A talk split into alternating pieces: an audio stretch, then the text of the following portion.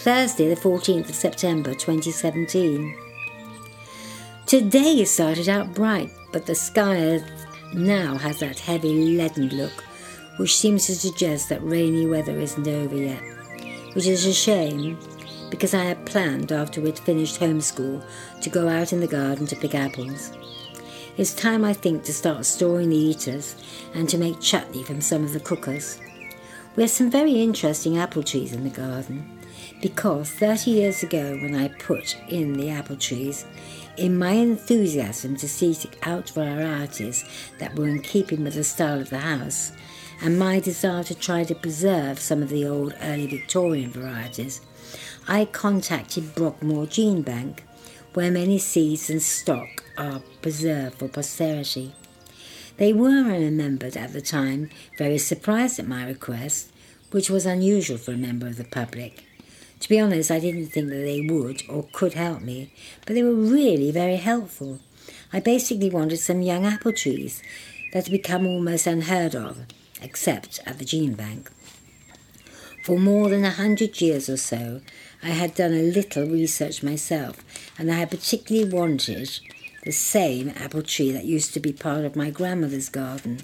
It was a gnarled old tree when I was a child, but produced the most wonderfully large apples, which turned a mellow yellow after being stored for a while. When it was first picked, it was definitely a cooking apple, but after a while it was wonderfully soft and fluffy to eat, better than any eating apple I have ever tasted. From my research in old books on apples, I thought it was either Golden Noble or an apple called Maltster. I think that before you rush to do the same, I should say that my request was unusual and a bit irregular. But however, I think that my enthusiasm and powers of persuasion convinced the man on the other end of the phone, and he said that they would do this for me, but that it would take two years, as they had to graft them onto another stock.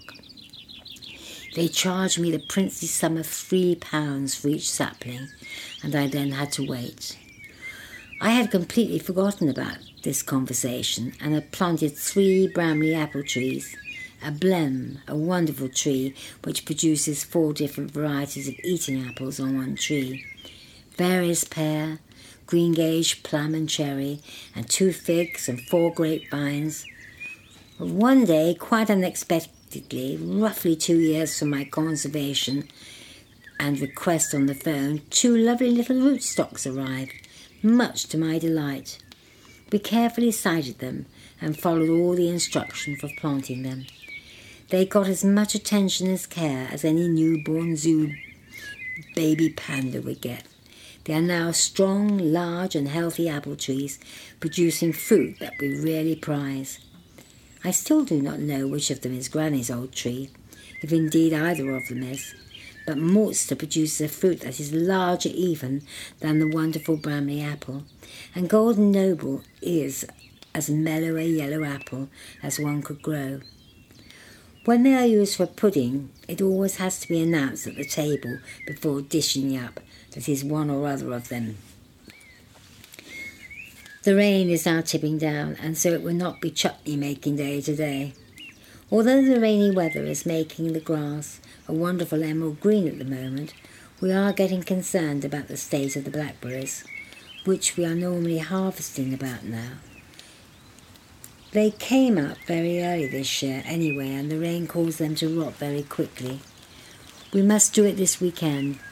Bramble jelly is a great favourite, both on crumpets and muffins, as well as a generous dollop on rice pudding, a great favourite in my family. David and I like to pick sloes as well to make a favourite Christmas tipple.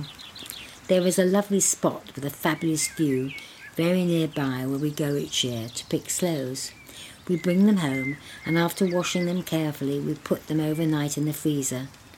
This allows them to swell and burst their skins, which saves all the lengthy task of pricking each of them with a pin. The following day, we weigh a pound of sugar to each pound of sloes, and add to this one pint of inexpensive gin. Its lovely, sweet, plummy taste is just perfect to share with friends on Christmas Eve accompanied with a plate of warm homemade mince pies. The plummy taste is because sloes are the same genus as plums. We do a similar drink with blackberries and vodka. Just one of our preparations of winter, and with Christmas shining like a jewel in the midst of it. The rain has persisted, so there will be definitely no chutney making today. I have a really very good recipe, which is so easy and has a real taste of Indian chutneys. Here is the recipe, and it will give you keep you supplied all year. Apple chutney. 40 large apples peeled and chopped. 2 pounds of sultanas. 3 pounds of demerara sugar. 4 ounces of mustard seeds. 2 chilies chopped small. 2 pounds of onions chopped small. 2 ounces of ginger. 6 cloves of garlic, 1 dessert spoon of turmeric powder, 8 cloves of garlic, chopped finely, 2 pints of malt vinegar. When you have prepared all of these ingredients and put them all into a large pan, bring to the boil and then simmer for about one and a half to two hours until it is very brown, very soft, and looks and tastes like chutney. Prepare the jars by washing well in hot savoury water and then rinsing well. Put on the shelf of a warm oven until dry and warm. With a jug, carefully pour the chutney into the jars and screw down the lids. You can now have fun with the children, decorating envelope stickers appropriately for labels. We also cut out circles from scraps of material to fix over the lids with elastic bands. We always have many bands, which we save from the postman's bundles of letters. A postman is probably someone you no longer have in your time. Postmen are very valued people in our time. We've become on first name terms with ours, and on birthdays he is always waited for with great anticipation. Already in our time there is the beginnings of the end of the beloved posties, as there are moves to deliver everything either electronically or with a larger parcel by drone. We often try to imagine what the sky will look like in your time. Will it be peppered by flying metal and plastic? How will the birds cope?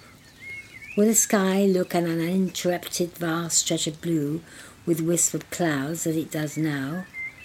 I wonder I do so hope that sky somehow manages to remain unblemished for your little children to imagine the shapes of the clouds, all manner of fantasy animals, and faces that generations of children and adults to have.